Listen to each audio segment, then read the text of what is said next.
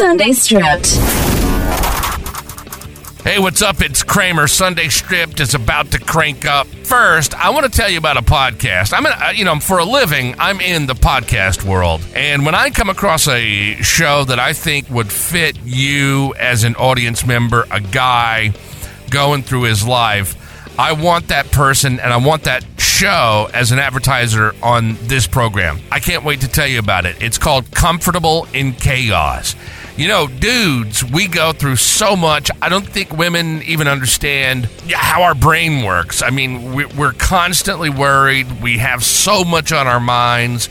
We give so much to our employers. We give so much to our careers. And, you know, that causes a lot of depression and suicide, which I talk about on the show due to the artists on the show. I mean, think about the name of the show, Comfortable in Chaos. This is about you living in the chaos of your world, being in your career, having stress, whether it be about the family or being about bills or being about this or that, and being able to compartmentalize that, put that over here, and then give attention and love back to your family. Throw that baggage out the window. You know, if you're not single and you got a spouse, you got kids, you get one shot, man. And on this show, you'll learn to live a full life and allow them, your family, the same right right by your side. That's how it's supposed to work. Comfortable in Chaos with my man Eric Hellberg. Find it on iTunes and Spotify.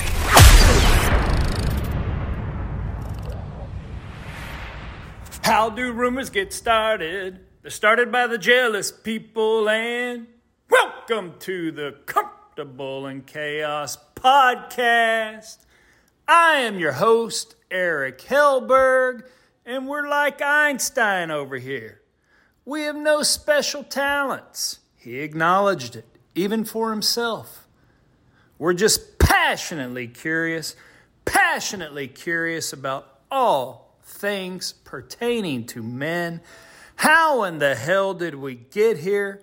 And where is it that we want to go. So, a little acknowledgement to good old Timex Social Club. I'm not even sitting in my studio. This thought came upon me, a little bit influenced by good old Dr. Orion Taraban in one of his recent videos about self love, and some things I've been mulling over just simply as of late. And here we go.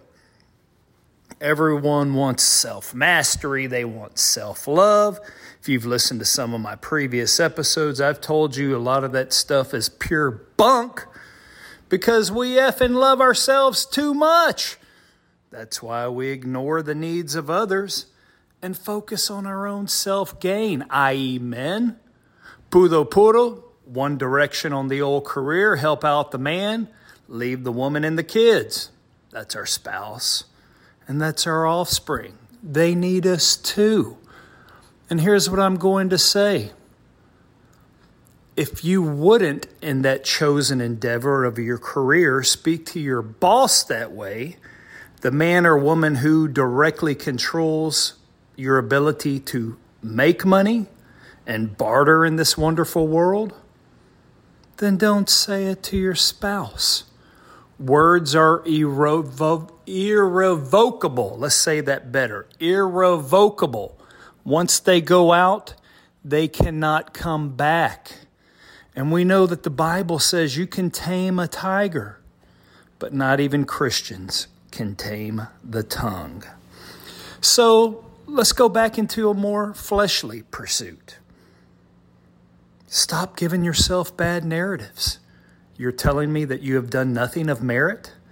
Nothing that has helped you in the workplace if it is so important to you, whereby it has allowed you to put food on the table and support your family? You've done nothing offline from that that hasn't proven demonstrably useful to you? We've all done good things. Does it make us great? F no. But it's an accomplishment nonetheless. Hold on to it. That's one step on the ladder. You don't have to go back down. Let's take another step up. Conversely, if you have made a mistake, learn from it, and we all will. It says right there in Luke that we will offend one another. It is impossible not to. Let's say that performance was substandard in a chosen endeavor for whatever reason. Are you going to beat yourself to a pulp? You don't think that you can provide the devil a portal into your thought life? These things can run amuck like a forest fire with one smoldering ember. That's what I was looking for a smoldering ember, and it can ignite everything. Bring that under control. Say a prayer, change my thoughts. More importantly, what you send outside of your mouth, what you vocalize, is vitally, vitally important. The power of life and death is in the tongue. Are you going to speak edifying language? Or are you going to speak destructive language? You can constructively critique, but you can do it in love. And if you will do it for your boss, you can certainly do it for others, especially at home. Do not provide the devil a footstool, a portal into your life. So I say, find something to be grateful for. I guarantee you, you have an abundance of plenty.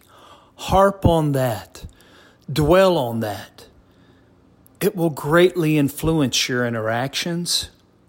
Yeah, if you want to say at work, sure, but more importantly, with your loved ones and the greater world around you. And no, sir, this ain't no blaspheming Joel Osteen saying if you just think it and talk it, it will come into existence.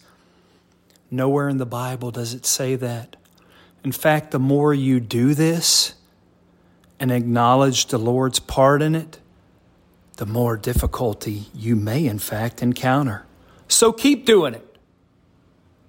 Show that you have not only faith, but you have fruit from the works whereby you have placed it into action.